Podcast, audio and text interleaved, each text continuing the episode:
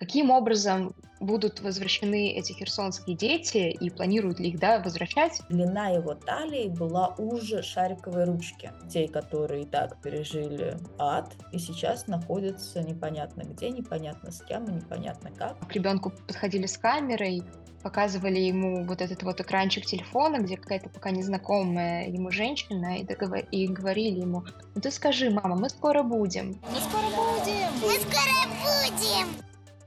Всем привет, это подкаст «Что нового?». Меня зовут Надежда Юрова. Совершенно чудовищная история произошла в Херсоне. Не менее 14 детей-сирот российские власти перевезли в крымский детский дом под названием «Елочка».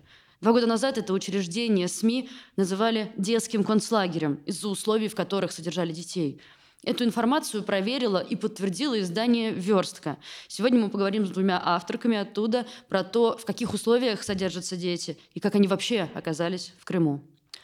Девчонки, привет. Привет. Привет. Слушайте, ну история абсолютно дикая. Расскажите, э, именно вам удалось подтвердить ее. Расскажите, как это происходило, как вы это сделали. Я обратила внимание на некий отчет, который был опубликован на сайте усыновления в Московской области.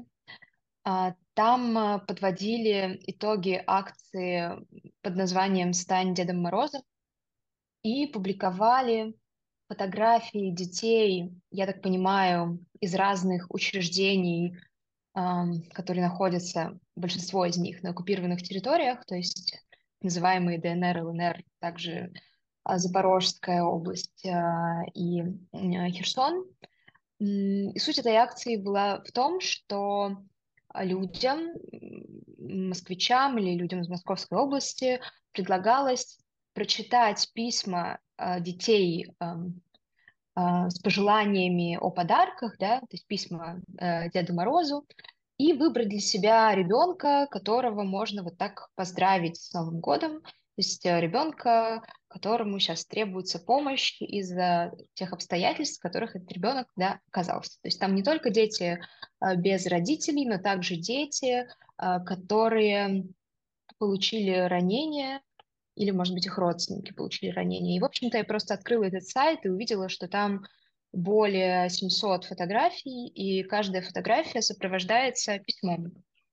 Письма разные, то есть какие-то очень короткие, а, какие-то а, написаны на одинаковых открытках, и, в общем-то, я просто стала читать, читать, читать эти письма, и, наверное, на 15 странице а, я стала уже замечать какие-то закономерности, и, например, увидела, что некоторые дети довольно маленького возраста были сфотографированы с одного ракурса, примерно на одном и том же фоне, и письма их выглядели одинаково. Стало понятно, что эти письма были написаны воспитателями, то есть там в тексте это указывалось, что, там, допустим, Ванечка еще очень маленький, он не может писать, поэтому к тебе Дедушка Мороз обращается его воспитатель. Да? В 10 из 14 таких очень похожих писем было видно, что ребенок из Херсона. То есть э, Видимо, рассказывая о ребенке Деду Морозу, воспитатель посчитала нужным упомянуть этот факт. И, наверное, не могло не броситься в глаза, что э, в нескольких местах, в таких письмах, э, некоторые слова были как бы замазаны белыми. И из контекста было понятно, что замазана локация ребенка. То есть ребенок приехал в что-то там из Херсона. И стало интересно, есть ли еще такие письма, и, в общем-то, мы листали, листали, листали, и оказалось, что в двух письмах указали Симферополь, точнее, я так думаю, забыли замазать. И в еще двух письмах прямо осталась локация детей, что ребенок приехал в а, детский приют «Елочка». В общем-то, так стало понятно, что по, этой, по отчету этой акции мы сможем посчитать, сколько детей, участвовавших в этой акции, это дети, приехавшие из Херсона в Симферополь. Ну а дальше мы уже сравнивали э, какие-то интерьеры на этих фотографиях с фотографиями, которые мы нашли на сайте этого Симферопольского детского дома. Вот. И стало очевидно, что действительно дети находятся в одном и том же месте.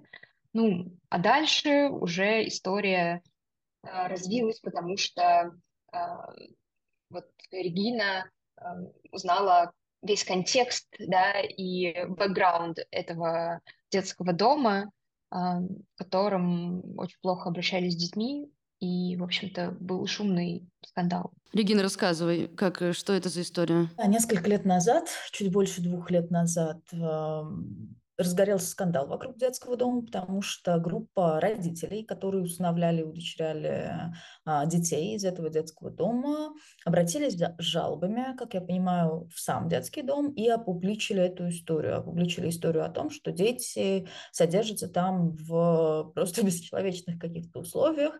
Несколько людей забирали детей на грани истощения, самая популярная, самой популярной стала история одной из мам, которая фотографировала ребенка, и длина его талии была уже шариковой ручки, длины шариковой ручки.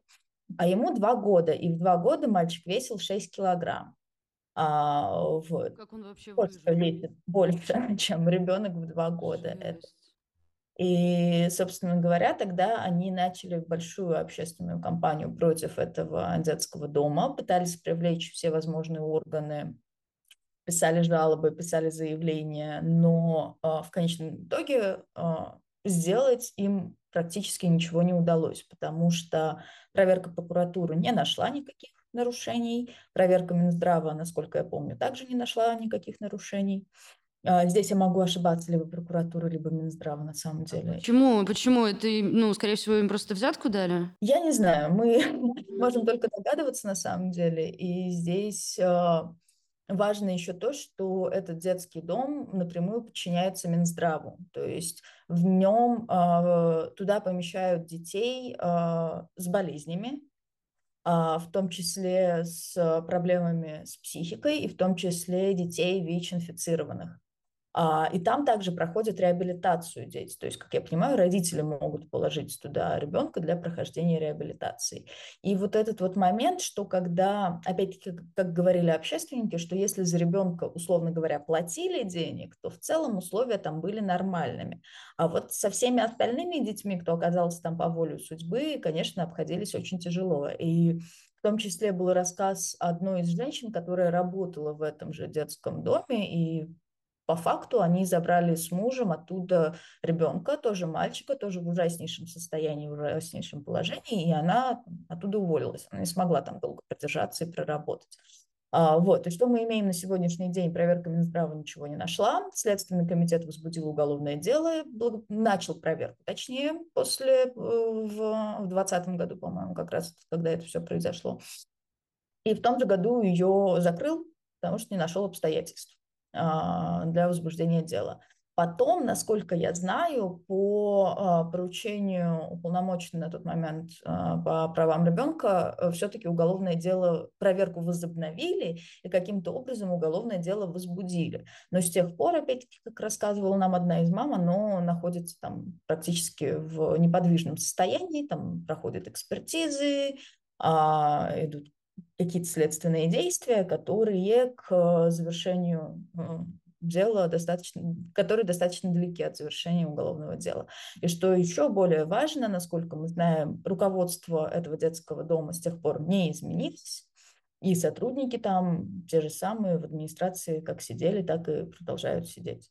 А вот. Почему скандал, публичный скандал о том, что детей, откровенно говоря, морят голодом, дети боялись, по рассказам вот приемных родителей, они боялись даже купаться и вставали вот в стойки, как в колониях людей моют лицом к стене и с шланга. Вот они вставали в такие же стойки и начинали рыдать. Вот. И почему такой скандал не, не изменил ничего, что главврач этого учреждения остался на своем посту, как и администрация, это, конечно, вызывает у нас большие вопросы.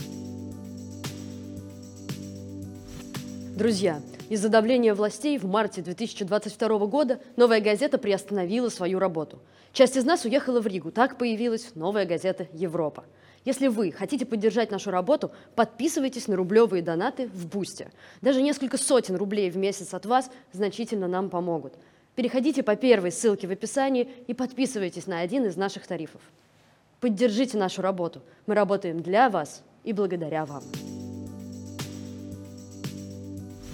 Понятное дело, что, вероятнее всего, власти оправдывают так, такое поведение, жуткое абсолютно, тем, что они спасают детей, вывозят их с опасных территорий и вот якобы помогают им, и все это благие цели.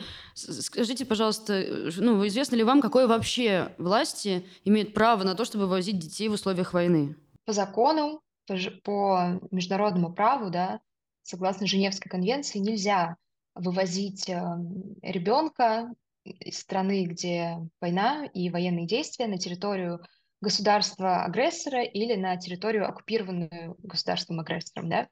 Если э, при каких-то обстоятельствах ребенок все-таки был вывезен, по нормам, по нормам международного права его должны вернуть назад э, в его страну, на ту территорию внутри этой страны, где ему находиться безопасно. Каким образом будут возвращены эти херсонские дети и планируют ли их да, возвращать, мы не знаем. А, мы пытались э, узнать что-то большее об обстоятельствах их э, так называемой эвакуации да, содержания сейчас в этом детском доме у главного врача как раз и у руководителя этого детского дома, но он на наши звонки не ответил, сообщение он наше прочитал, но на связь с нами так и не вышел. Вот. Но, конечно, все эти случаи вывоза детей с территории Украины э, на территории оккупированные или в регионы России, как правило, сопровождаются очень трогательными постами представителей власти о том, как они спасли э, деток, как у этих деток, возможно, скоро появится любящая, счастливая семья и так далее. И здесь добавлю, что насильственное перемещение детей из одной территории на другую в условиях военного конфликта является одной из составляющих преступления о геноциде. Может быть, вам известно, о каких примерно цифрах мы можем говорить? Э, естественно, эти не единственные 14 детей, да, которых так вот вывозят. Что вам известно по этому поводу? Сколько их может быть теоретически? Или, может быть, есть какие-то проверенные цифры? Вообще, цифры всегда звучат э, очень разные. То есть представители украинской власти, последнее, что слышал, называли 14 тысяч человек. Но мне непонятно, включают ли они а, в это число сейчас детей, э, которые все-таки имеют э, родителей и не были разлучены своими родителями, да. Летом в Виорске выходил большой материал об этом, и тогда мы говорили о том, что как минимум 404 а, человека вот попали почти сразу после начала войны в Ростовскую область. Мы описывали место, куда они попали. Вот. А сейчас, а, после того, как провели так называемый референдум, как бы аппарат уполномоченный по правам детей Марии Львовой Беловой стал как-то публично чаще говорить о цифрах. И вот последнее, что э, я слышала от нее э, в конце года, это цифра такая, что 360 э, детей обрели новые семьи. То есть 360 человек попали под опеку. Неправильно говорить, что это усыновление, потому что усыновление это другая форма опеки, но тем не менее они попали в приемные семьи в разных регионах России. Подожди, ты сказала, что усыновление другая форма опеки. Какая, какая разница? Насколько мне известно, именно форма, которая называется усыновление, подразумевает такую вещь, как тайна усыновления. Это означает, что а, при оформлении усыновления при желании родителей а, эта тайна усыновления может быть сохранена для ребенка. То есть, если а, ребенку в какой-то момент захочется очень подробно узнать о том, кто его биологические родители и каким образом он попал в свою семью, государство не раскроет эту тайну для него. И сейчас, когда говорят о вывозе украинских детей, а, частенько на самом деле звучит это слово усыновление, из-за него тут же а, хватаются представители власти, чтобы сказать, это все фейки, фейки, фейки. Но справедливости ради, действительно, речь идет не об усыновлении, но о приемной семье, да, вот как о форме опеки. Но когда а, дети только-только попали в Россию, а, там первые месяцы после начала войны, а тогда уже в апреле, если мне не изменяет память, 26 детей попали в семьи, но тогда это называлось типа временная опека, то есть они попали во временные приемные семьи в Московской области, но как только Путин подписал указ об упрощенной процедуре э, гражданства для детей из Украины, ЛНР, ДНР, ну, там так было, цитирую, вот, вот тогда уже слово «временное» как бы пропало э, из риторики, и стали чаще видеть случаи именно приемного родительства. Подожди, а вот с временным была история, это значит, что... Это значит что? То есть типа, потом он куда-то вернется или, или как? Я думаю, это, это, э, я думаю, тогда звучало слово временно, потому что э, с точки зрения закона, насколько мне известно, есть разница. Как бы семья э, берет свою э, семью, берет под свою опеку ребенка, который не является гражданином России, или ребенка, который является гражданином России. Как только вот дети стали получать гражданство РФ, э, мы стали читать новости о том, что там 60 человек, 60 э, детей э, попали в свои приемные семьи в разных регионах, потом больше, больше, больше. И вот последняя цифра — это 360, я слышала.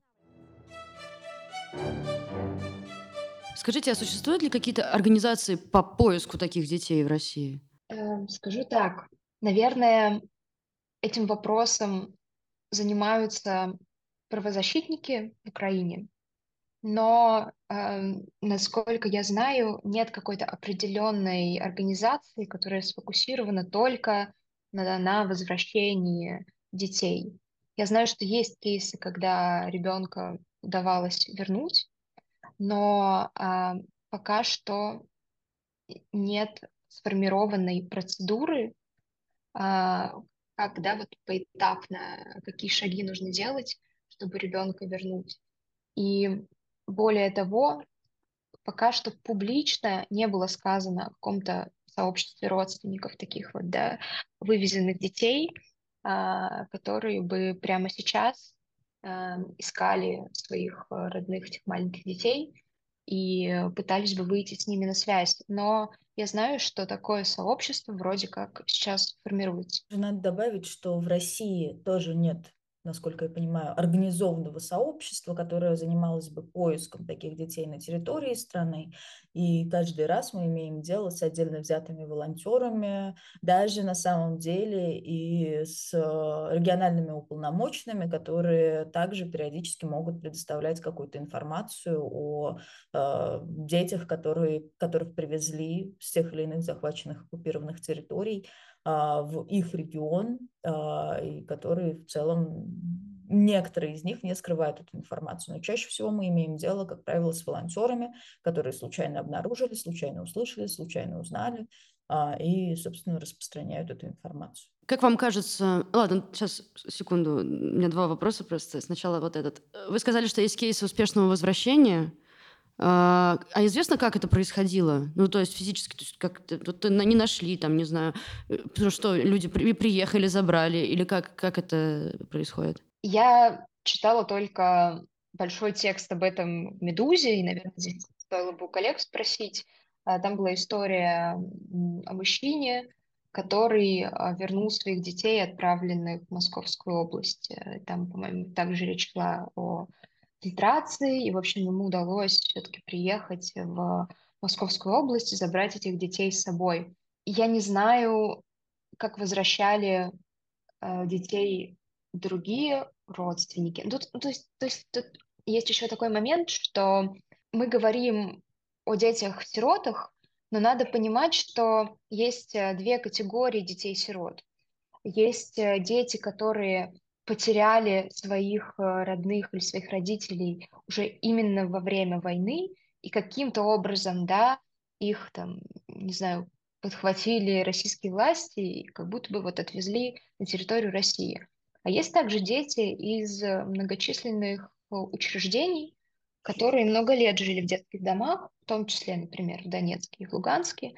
И мы знаем, что российские органы опеки сейчас очень активно сотрудничают с органами опеки вот в Донецке и в Луганске. И каким образом там был устроен этот вывоз, да, и кто там давал разрешение на вывоз этих детей, мы в целом можем представить, потому что если, например, директор детского дома а, несет ответственность за детей, да, это директор, законный представитель этих детей, он вполне может сотрудничать с российскими властями и дать это разрешение на вывоз детей, да, возможно, даже у этого директора есть связь с э, родственниками этих детей, то есть э, мы можем только сказать, что тут каждый кейс эм, индивидуальный, и надо, в общем, знать историю ребенка, знать, откуда он э, приехал, при каких обстоятельствах, чтобы предположить, есть ли родные, которые ищут его прямо сейчас. Как вам кажется, ну вот вы говорили про волонтеров, которые узнают, распространяют эту информацию. Получается, что вы в каком-то роде тоже сыграли такую роль. А как вам кажется, даже не то, что кажется, на что вы надеетесь, на что вы рассчитываете? Может ли у этой истории быть какое-то продолжение? Если да, то в идеале какое? Война все еще идет. И мы не можем предполагать, точнее, мы можем опираться на предположения экспертов в отношении того, что будет дальше.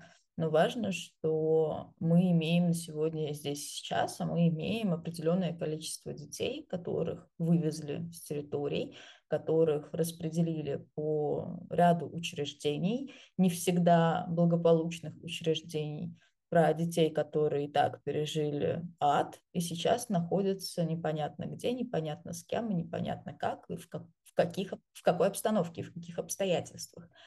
А, и мы имеем дело с тем, что международное право трактует это как преступление. Наверняка это ну, не последние 14 детей, о которых мы узнаем. Наверняка мы будем узнавать о других в том числе, но тем не менее мы будем стараться искать все больше информации в отношении детей, которые находятся, украинских детей, которые сейчас находятся на территории России или на оккупированных территориях.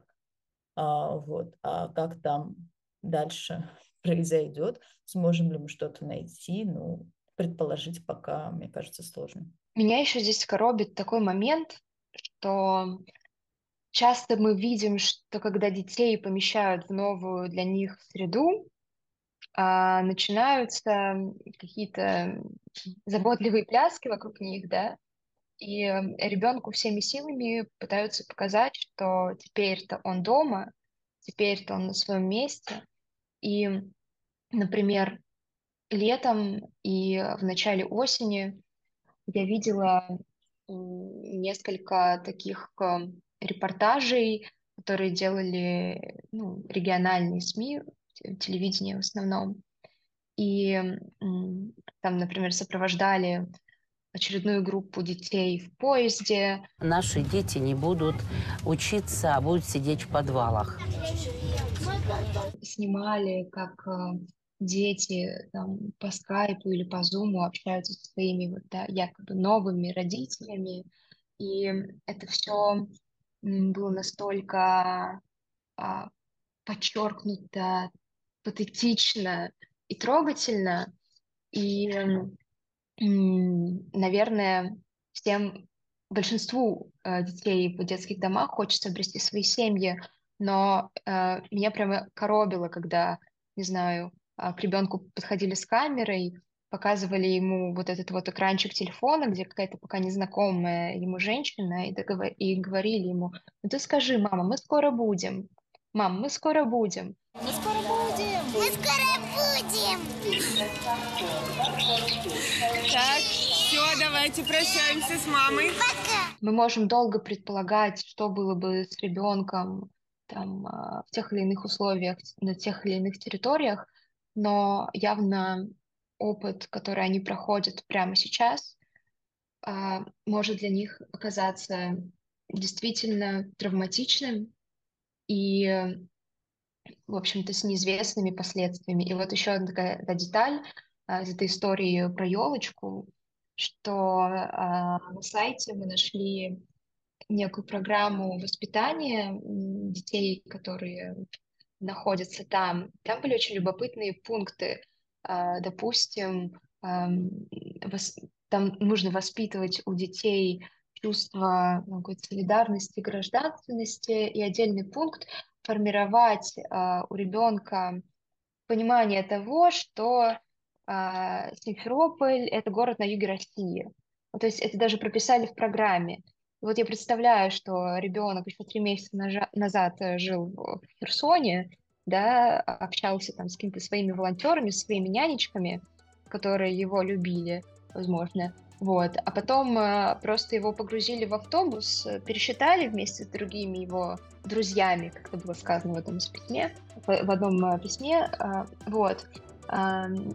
Поместили совершенно в другие помещения к другим людям в белых халатах, да, снова пересчитали, и вот теперь э, ты, мальчик, живешь э, на юге России.